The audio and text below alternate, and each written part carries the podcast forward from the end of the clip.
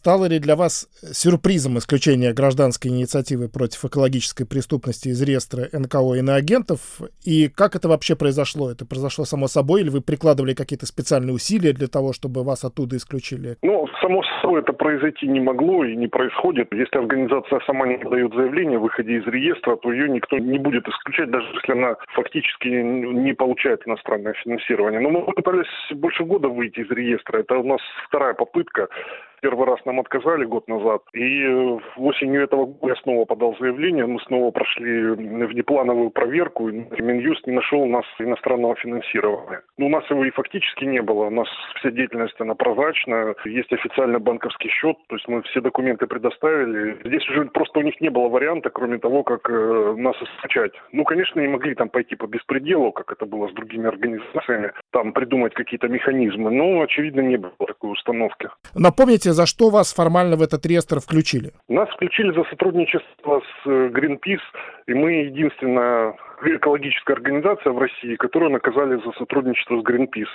У нас был небольшой проект по развитию пожарного добровольчества в 18-19 годах, и вот за это нас и включили. То есть сказали, что развитие значит, пожарного добровольчества, вообще тема ландшафтных пожаров – это политика. Значит, мы влияем на решение государственных органов, критикуем значит, состояние дел в этой сфере, занимаемся политической деятельностью. Причем там, когда нас включали, в политическую деятельность записали в том числе вообще все, в том числе мои какие высказывания в э, социальных сетях на личной странице, которые вообще не имеют отношения отношения к организации. Ну, в общем, все до кучи пособирали и сказали, что мы занимаемся политикой.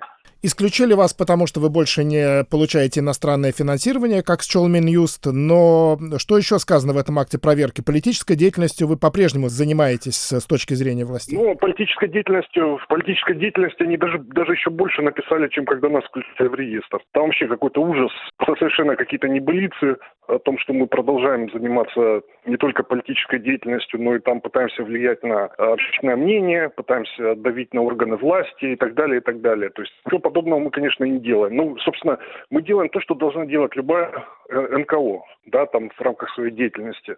То есть влияние на общественное мнение – это законная деятельность любой НКО.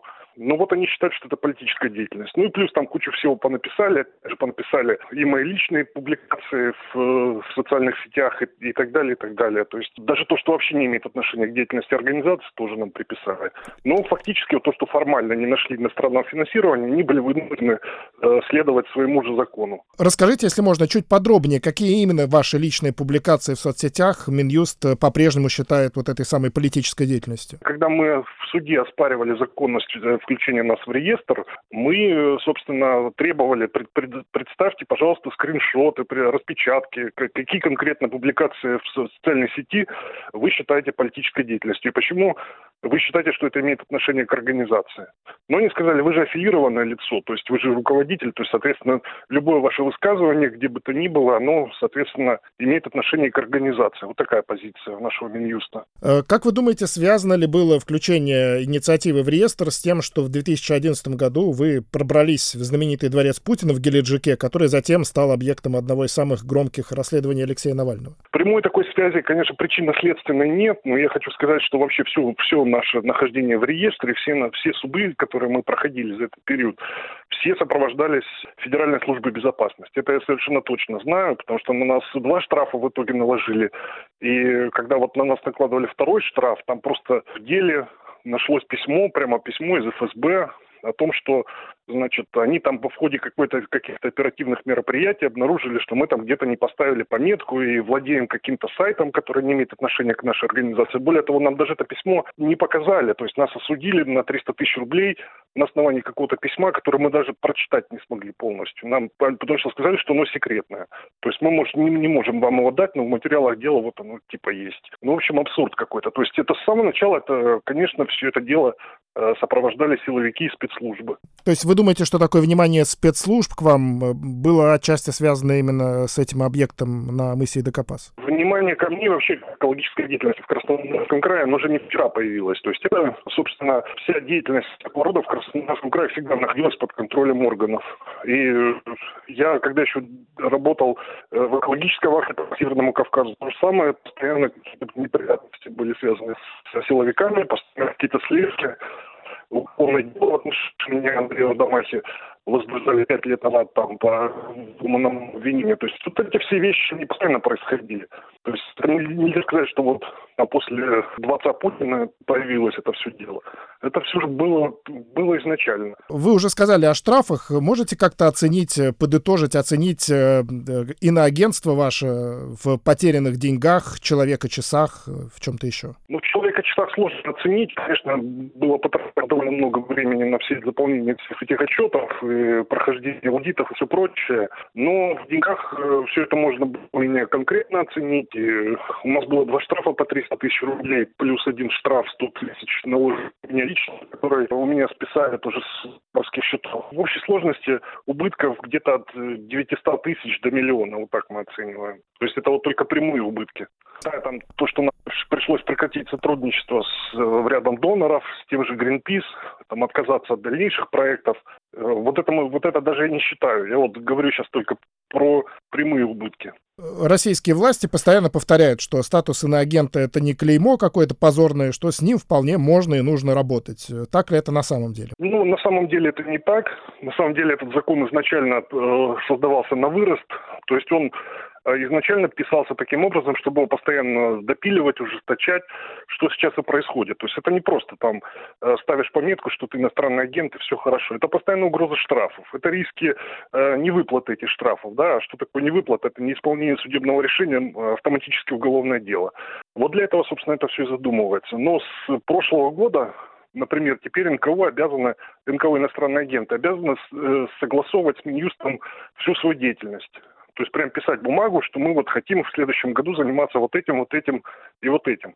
И Минюст может прямо запретить, что вот эти проекты мы вам запрещаем, вот эти направления мы вам не согласуем. То есть э, фактически сейчас введен разрешительный порядок действий НКО иностранных агентов. Ну, то есть для нас это было бы, конечно, совершенно неприемлемо дальше продолжать в таком э, ключе работать. Вам лично, как частному лицу и другим членам инициативы, это иноагентство сильно мешало? Накладывает ли статус, который присвоен организации, какие-то ограничения на личную жизнь, не связанную с НКО? На самом деле, когда этот закон был принят, в реестр включили э, другую организацию, в которой состояла Кавахта по Северному Кавказу, и какой-то дискриминации вот мы вообще не чувствовали особо там на каком-то уровне с, э, с чиновниками чиновниками и так далее, то ну вот когда уже, уже мы эту организацию включили, я уже прям почувствовал, что и на запросы, например, чиновники стали отвечать, ну так уже через раз. То есть они могут просто тупо проигнорировать запрос. И обращаться в прокуратуру, там жалобы уже не помогает, да.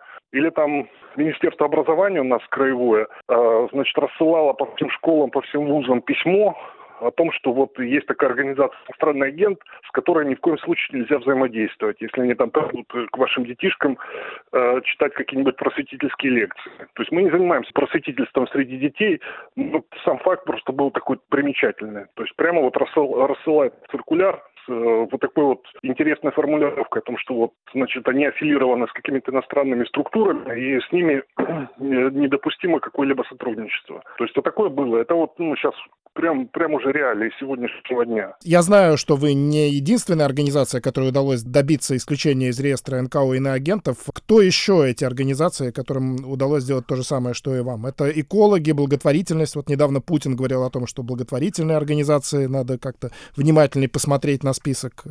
Ну, вообще, конечно, то, что у нас говорит Путин, оно на, на местах, э, когда уже доходит до места, но преломляется уже таким образом, что просто э, бывает, что на 360 градусов все это разворачивается. То есть, ну, ну, естественно, никто никогда не подходил э, к включению организации в реестр с точки зрения деятельности этих организаций. Там в реестре и экологические, и правозащитные, и благотворительные, и какие угодно организации. И те, кому удалось выйти, но это просто те организации, которые сумели как-то мобилизоваться и пересидеть трудный период. Отказаться от каких-то проектов, да, там, отказаться от доноров, из-за которых их признали агентами, и продолжить деятельность уже в каком-то другом ключе сохранив организацию. Но многие, большинство просто предпочитали, я, я имею в виду региональную организацию, просто предпочитали ликвидироваться. Их огромное количество. Вот из 32 э, организаций, включенных в реестр иностранных агентов экологических, их всего 30, 32 организации включено, по моим подсчетам, с 2014 года, да. 22 организации вообще сейчас не существуют уже как юрлица. То есть они ликвидировались, либо Минюст выходил с исками, либо ну, чаще всего просто сами по своей инициативе.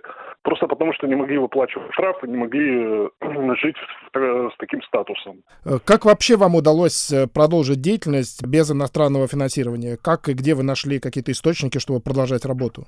Ну, наши источники, мы, кстати, подавались дважды на э, так называемые президентские гранты просто ради эксперимента, и ни разу нам их не дали. Поэтому я уже не вижу смысла дальше участвовать в этих всех играх, ну просто потому, что это время на эти все заявки уходит. У нас сейчас денег никаких нету, сейчас мы функционируем на волонтерской основе, ну плюс какие-то небольшие пожертвования от граждан поступают. То есть вот ну, прошлый год это только вот были пожертвования от граждан. То есть никаких других источников у нас сейчас нет. Будете ли вы теперь пытаться как-то компенсировать э, потери, которые вы понесли из-за статуса иноагента? И можно ли вообще как-то отсудить государство задним числом эти деньги, чисто теоретически? Ну, чисто теоретически у нас сейчас лежит э, жалоба в ЕСПЧ.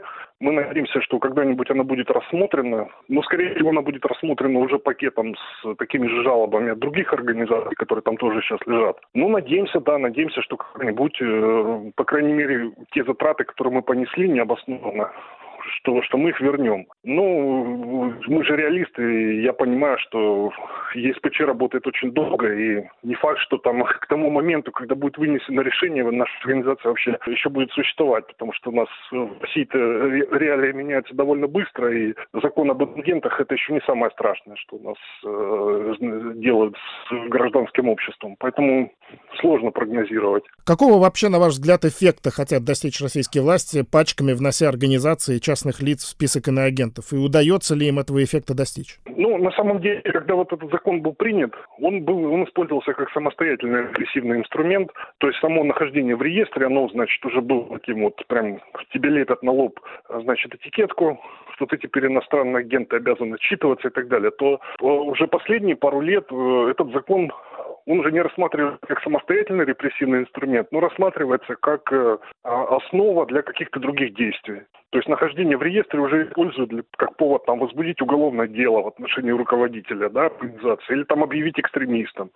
То есть это мы видим вот уже ликвидировать вообще, там пойти по, по формальным поводам, там ликвидировать нашу организацию, как это было с мемориалом. То есть вот для этих целей это сейчас используется. Я бы хотел в конце вернуться к дворцу Путину. Прошел год уже с момента публикации того расследования. Следите ли вы вообще за судьбой объекта на мысе Декапас, который теперь по официальной версии является апарт-отелем Аркадия Ротенберга? Есть ли вокруг него какие-то движения? Ну, не то, что мы плотно следим за этой историей. Мы, мы пытаемся копать по каким-то частным направлениям этой истории, потому что, ну, вот э, то, что не вошло в фильм, да, вот эта история вообще не вошла. С чего началось строительство дворца, да? С того, что у государства просто был украден большой участок леса. Вот этот эпизод всей этой истории, он вообще никак не расследован. То есть мы сейчас пытаемся все это дело раскапывать, потому что, ну, ну, каким образом? Это невозможно было по закону того времени просто взять и участок лесного фонда там отдать э, частной структуре под строительство капитального объекта. Это было сделано. То есть фактически был похищен лес. Вот с этого все началось. Потом есть там всякие другие там моменты, да, там частные. Например,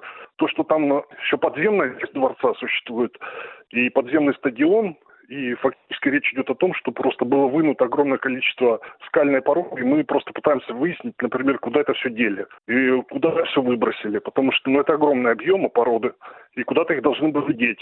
И вот это тоже вопрос такой интересный. Ну, а дворец э, охраняется по-прежнему, подойти к нему по-прежнему сложно или невозможно, то есть там в этом смысле ничего не поменялось? Ну, поменялось в, то, в плане ужесточения, поменялось, безусловно. Там я могу сказать, что там не, не, вообще такая ситуация, как была в 2011 году, когда мы там с, совершенно под дурачка туда проехали, погуляли там по территории, но такого сейчас невозможно себе представить. Там, конечно, охрана серьезная, все усилено. Более того, на всех впутствующих высотах, куда можно дотянуть электролинию.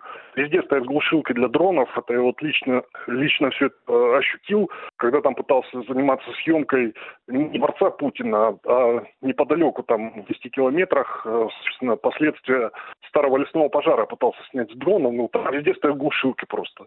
Вот сейчас весь кусок берега огромный закрыли глушилками. Поэтому сейчас там, конечно, сложно вообще заниматься чем-либо. Какие-то объекты других высокопоставленных чиновников новые появляются в этом районе? Ну, в Геленджике постоянно что-то появляется. На самом деле, основные лакомые участки, конечно, уже все заняты. Там, там уже все такого супер лакомого уже, уже себе сложно представить, потому что везде виноградники, везде уже поместья, то есть, собственно, все уже застроено. Сейчас э, идет э, интересный процесс, то есть в Геленджике сейчас пересматривают э, генеральный план города, который, э, и это, это вызвало огромное возмущение там, недовольных местных жителей, просто потому что как раз-таки э, власть местная пытается бороться с самостроем на низовом, ну, на таком примитивном уровне, когда там человек там курятник себе там не так, не так построил.